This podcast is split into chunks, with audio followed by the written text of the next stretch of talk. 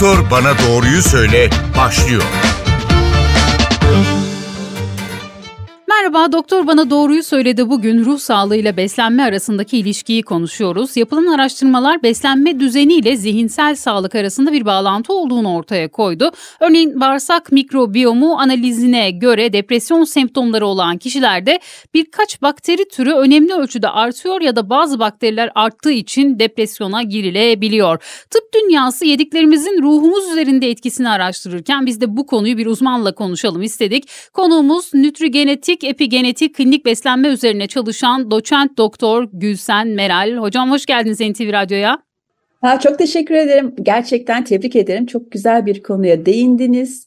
İnşallah güzel bilgiler verebiliriz hep beraber. Çok teşekkür ederiz. Hemen başlayalım. Artık beslenme ve sağlığımıza etkilerinden öte ruh sağlığına etkilerini konuşuyoruz. Gıda ilaçtır felsefesini konuşmak istiyoruz. Gıdaların tedavi edici ya da önleyici özellikleri var mı? Bu soruyla başlayalım. Çok teşekkür ederim. Siz nütrigenetik ve nütrigenomikten bahsediyorsunuz. Epigenetikten. Çok ilginç bir şey söyleyeceğim.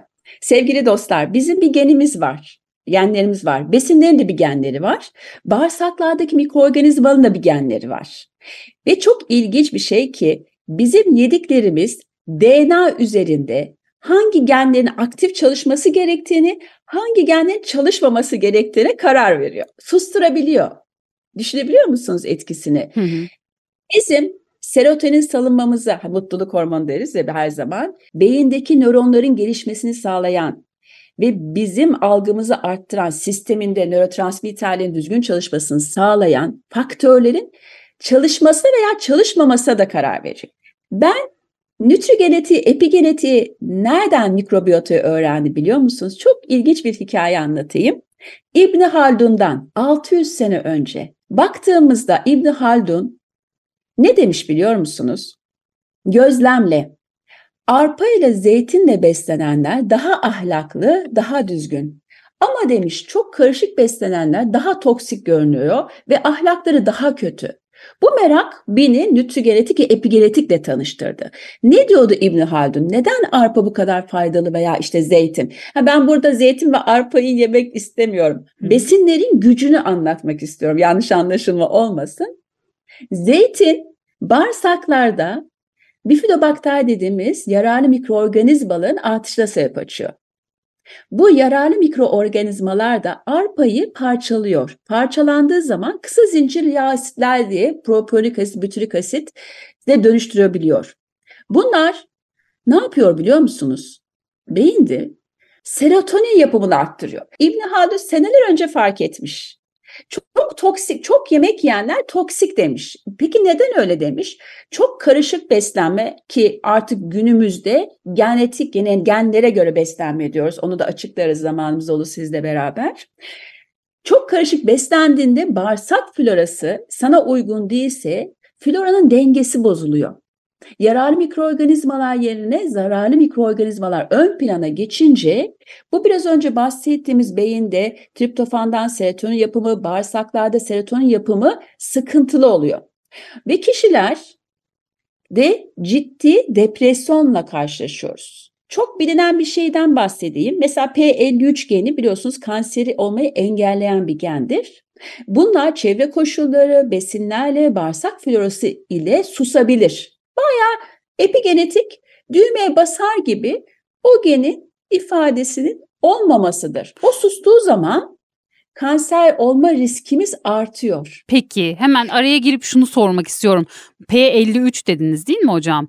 Bu genin ortaya çıkmasını ya da fazlalaşmasını ya da daha düş yani düşük olduğunda diyorsunuz ki e, kanser olma riski daha yüksek evet. oluyor. Bunu nasıl artırıyoruz ve bu nasıl ortaya çıkıyor? Gen testiyle mi ortaya çıkıyor mesela? Ve bunu her yerde yaptırabiliyor muyuz? Çok güzel. Burada iki tane konu var çok önemli. Hep karıştırılan. Bir tane mutasyon dediğimiz gerçekten gende tek genle ilişkili tek bir nükleotidin olmaması single nükleot polimorfizm yani genin düzgün çalışmaması diye ifade edebilir. Bazen kalıtsal aileden gelen olabiliyor. Bunu genetikçi, tıbbi genetikçi arkadaşlar ayrıntılı inceliyorlar ve bakıyorlar. Bir de bizim yaptığımız iş ve dünyanın şu anda hassas tıp dediği bir sistem var. Bu hassas tıpta genetik testlerle kişinin hastalıklara yatkınlıklarını görebiliyorsunuz. Tek bir nükleotit değişikliği %99.9 bütün herkesin genleri aynı. %0 farklılıklar sizi bazı hastalıklara yatkın kılabiliyor. Mesela dediğim gibi P53 geninde susmasına sebep açan ve senin yaşam tarzındaki beslenmen, vitamin eksiklikleri, spor ki herkese her türlü spor da olmuyor. Bağırsak florası P53 geninin çalışmamasına sebep açabiliyor. Ya gende bir sorun var, Hı hı. genetik ya da epigenetik dediğimiz genetiğin üstünde gende bir sorun yok. Ama genin çalışmasında sorun var.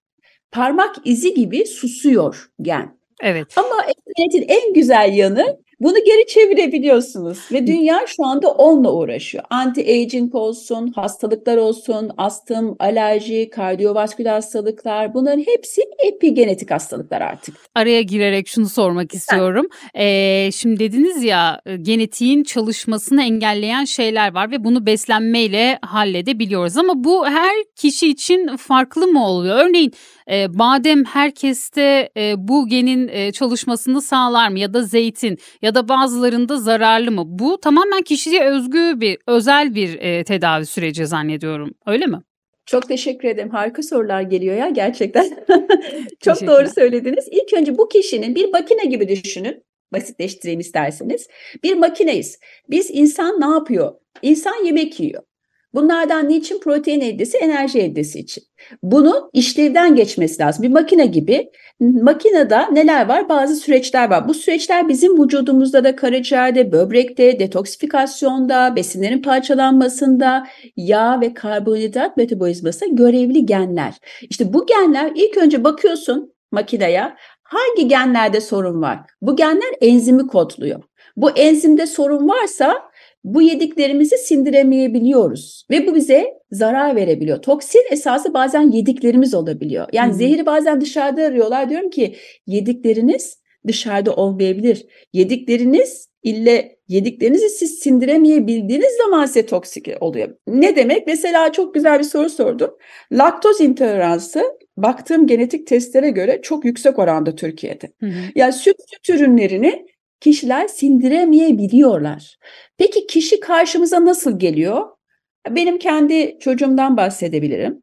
Mesela benim keşke o yaşlarda küçükken olsaydı benim kızımın sonuçları elimde. Süte alerjisi olmasa ortaokulak iltihabına sebep açabiliyor. Kişi karşımıza bir ortaokulak iltihabına gelebiliyor. Bir fibromiyaljiyle gelebiliyor.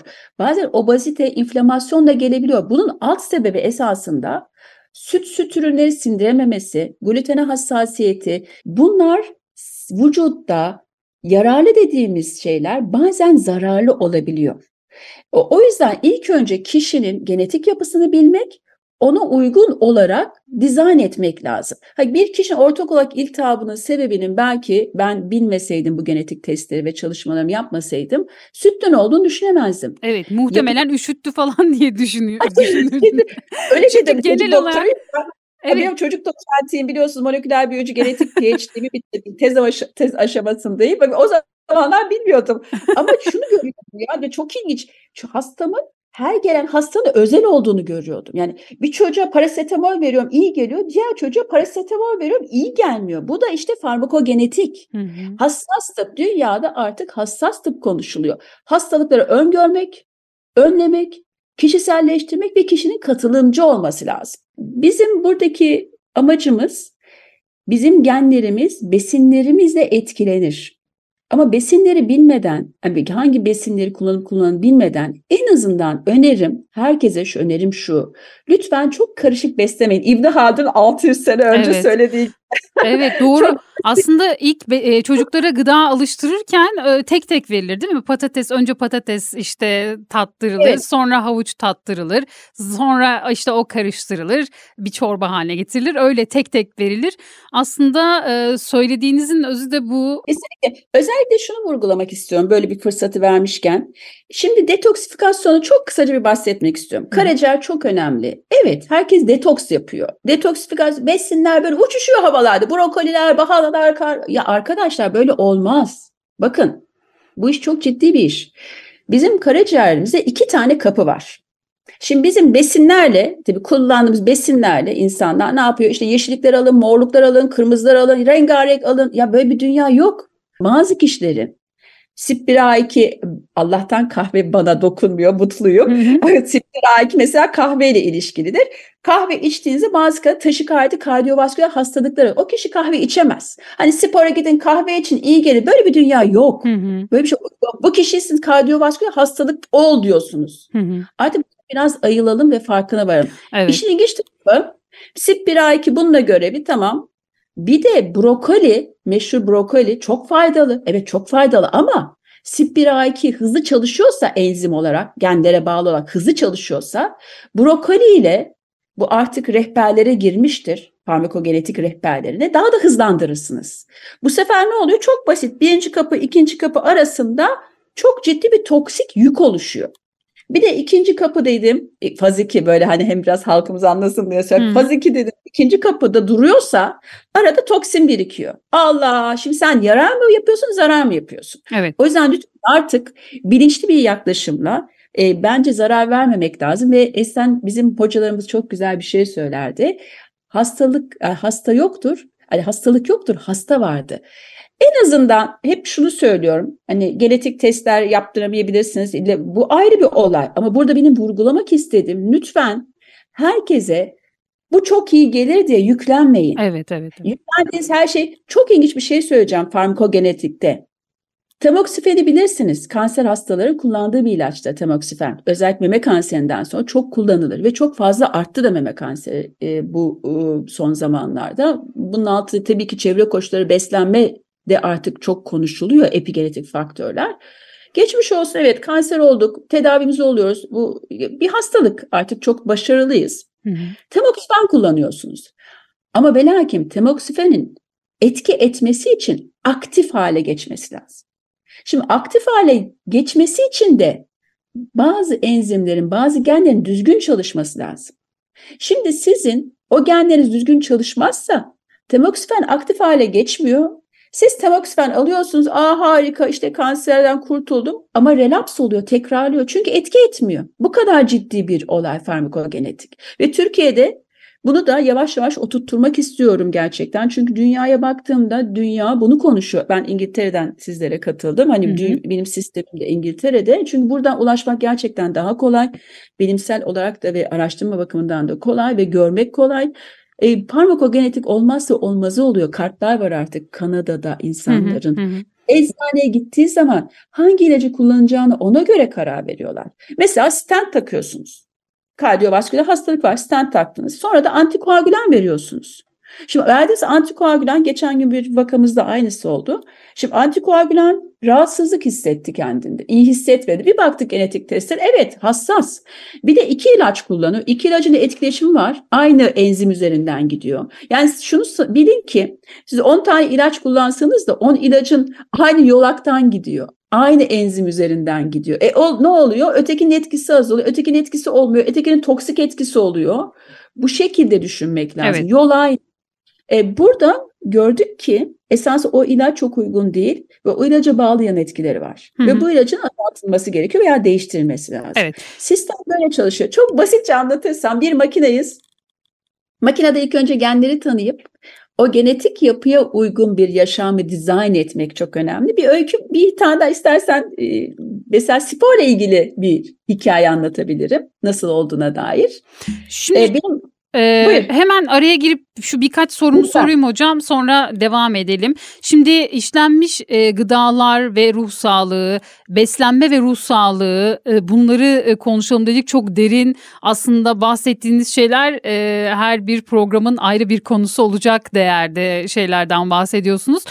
Şunu hemen sormak istiyorum. Şimdi işlenmiş gıdaları e, defalarca e, gündeme e, getiriyor uzmanlar ve bunun aslında birçok hastalığın sebebi olduğunu da söylüyorlar. Ruh sağlığını etkilediğinden bahsediliyor. Şimdi özellikle işlenmiş gıdalardaki nitratın depresyonu tetiklediği belirtiliyor. Ne dersiniz bu işlenmiş gıdalar e, gerçekten de böyle bir etkisi de var mı ruh sağlığı açısından? O kesinlikle. Zaten böyle bir şey ben artık onu onu aştım. Onu o gerçekten işlenmiş gıdalar, endokrin bozucular çocuklarda, özellikle çocuklarda. Endokrin bozucular o plastikler, ağzımıza soktuğumuz, yediğimiz çocuğumuz için aldığımız emzikler, bu nitritçe, nitritçe gıdalar ve bu hazır işlenmiş paket ürünler direkt bağırsak florasını bozarak bağırsak florası üzerinden gidip gende epigenetik değişiklik yapıyor. Bu depresyon, bakın sırf depresyonla iş bitmiyor. Depresyon, beraberinde alerji, otoimmün hastalıklar, e, buna bağlı kanser, bunlar böyle bir zincir halinde birbirini vurarak devam ediyor. Bir kişi depresyondaysa bir iki makine düzgün çalışmıyor. Bu yediklerinden kaynaklanabildiğini insanlar fark edemiyor. Şöyle bir önerim olacak. Sevgili dostlar bir dört haftalık bir deneme yapalım. Dört hafta istiyorum. Bakın dört haftayı siz bu işlenmiş gıdaları hayatınızdan çıkardığınızda bir deneyin. Depresyonun geriye gittiğini göreceksiniz. Çünkü neden? Beyindeki nörotrans bir makineyiz. Beyin de nörotransmitterlerle çalışıyor. Bu nörotransmitterlerde dopamin, serotonin, dopamin e, ve bu histamin bu nörotransmitter çalışmasına göre dengeli. Bu çalışması dengesiz olduğunda bağırsak florasıyla direkt beyin arasında bir aks var. Vagal uyaranlar da var. Şimdi bütün olarak baktığında yediklerin bağırsak florasını bozduğu anda beyne sinyal gibi diyelim. Direkt yolaklarla beyne gidiyor ve beyin de beraber beyin sisi gelişebiliyor. Beyindeki nörotransmitter çalışmaması da bağlı depresyona girebiliyorsunuz. Dört hafta bir deneyin. Hı hı. Dört haftada ne deneyelim?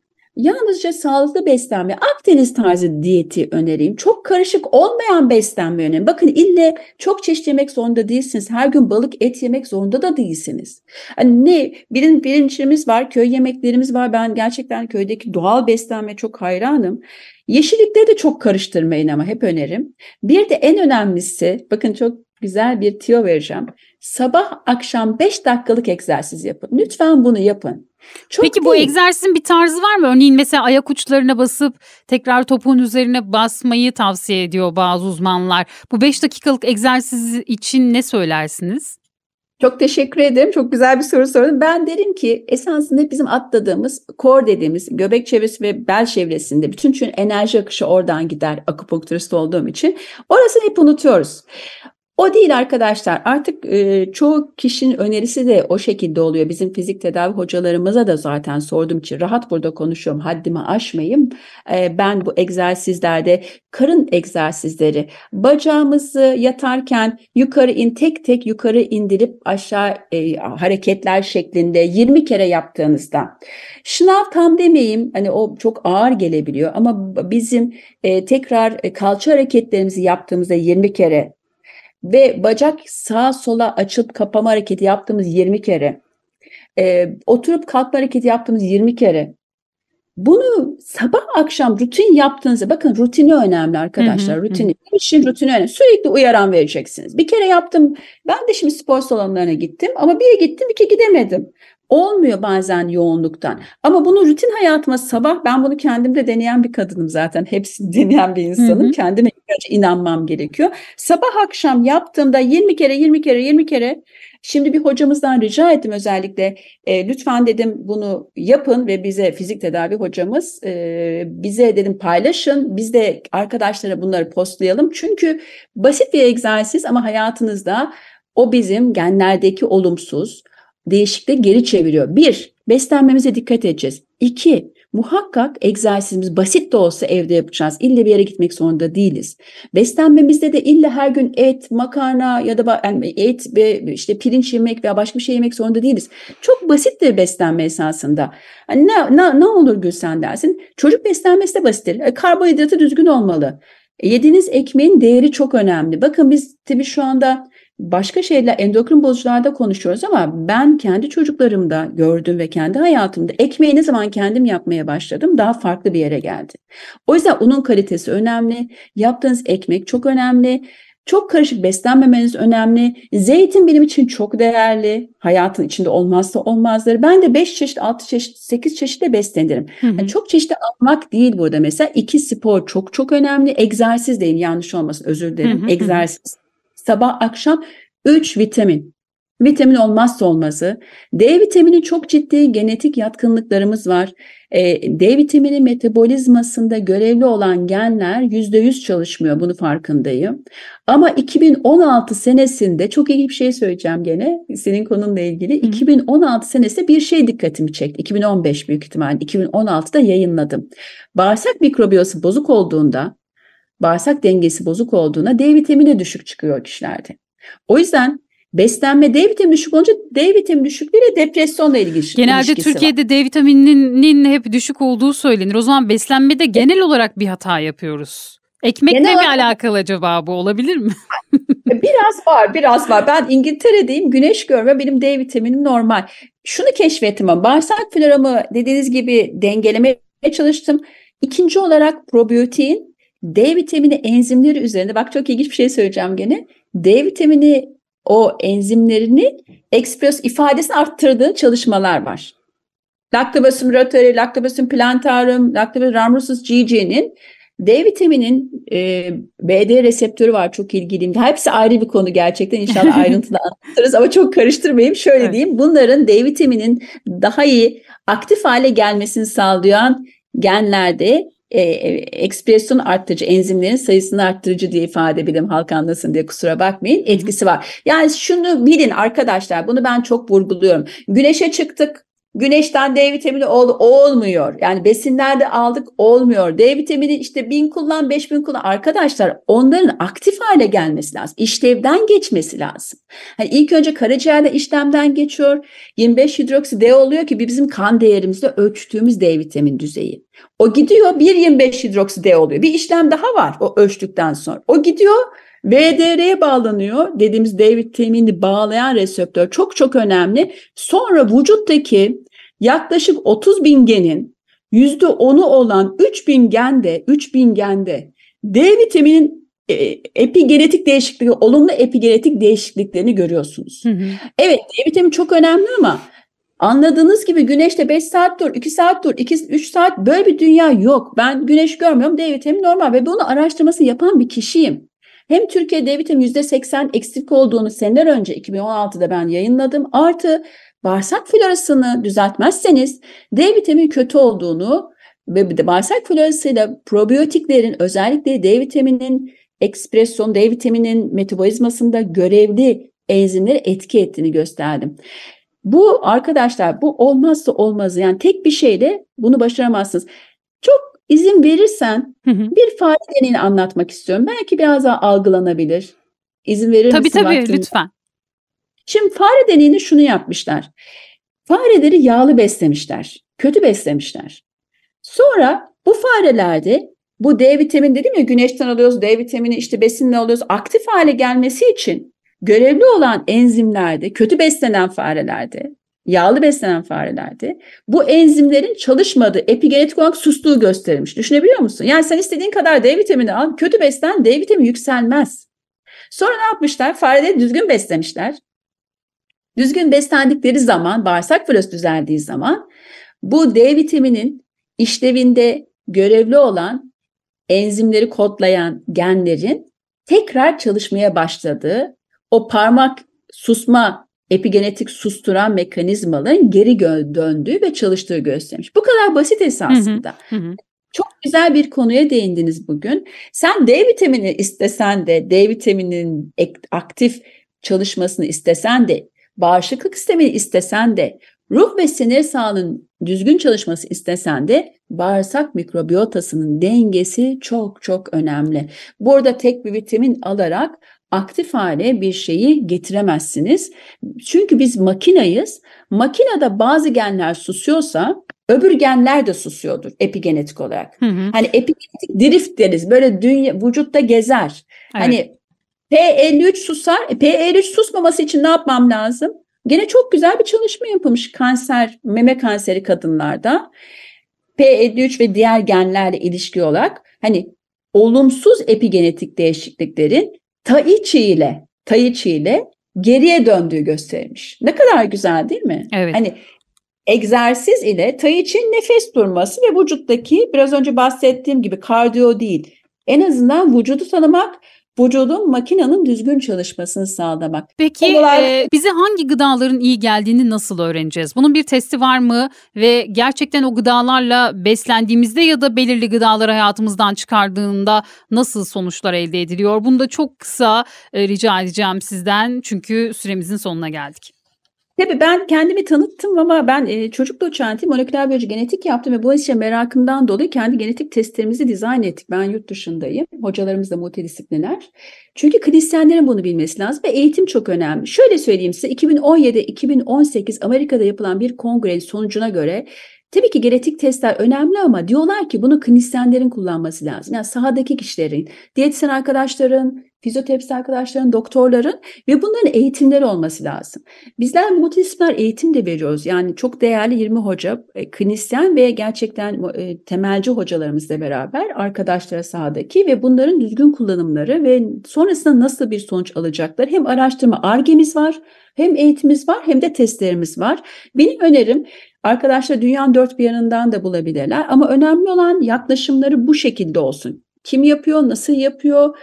Irksal farklılıklara dikkat ediyorlar mı ve multidisipliner mi? Genetik testlerinize göre dizayn edebilirsiniz. Bu dizayna göre de bir yaşam yaptığınızda hassas tıpta sizin hastalıklarınızın epigenetik olarak geriye çevrildiği göstermiş. Bizim yayınlarımız da yavaş yavaş yayınlanmaya başlıyor. Beslenmenin nasıl olumsuz epigenetikte geri çevirdiği dair çalışmalarımız çıktı.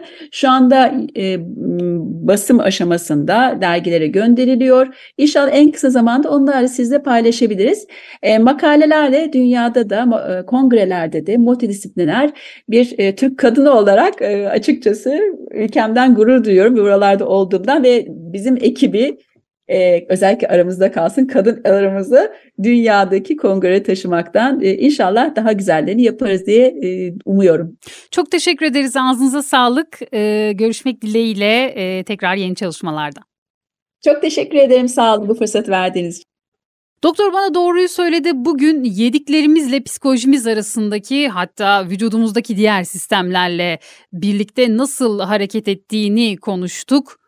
Konuğumuz nütrigenetik epigenetik klinik beslenme uzmanı doçent doktor Gülsem Meral'de haftaya farklı bir konu ve konukla tekrar bir arada olmak dileğiyle. Doktor bana doğruyu söyle.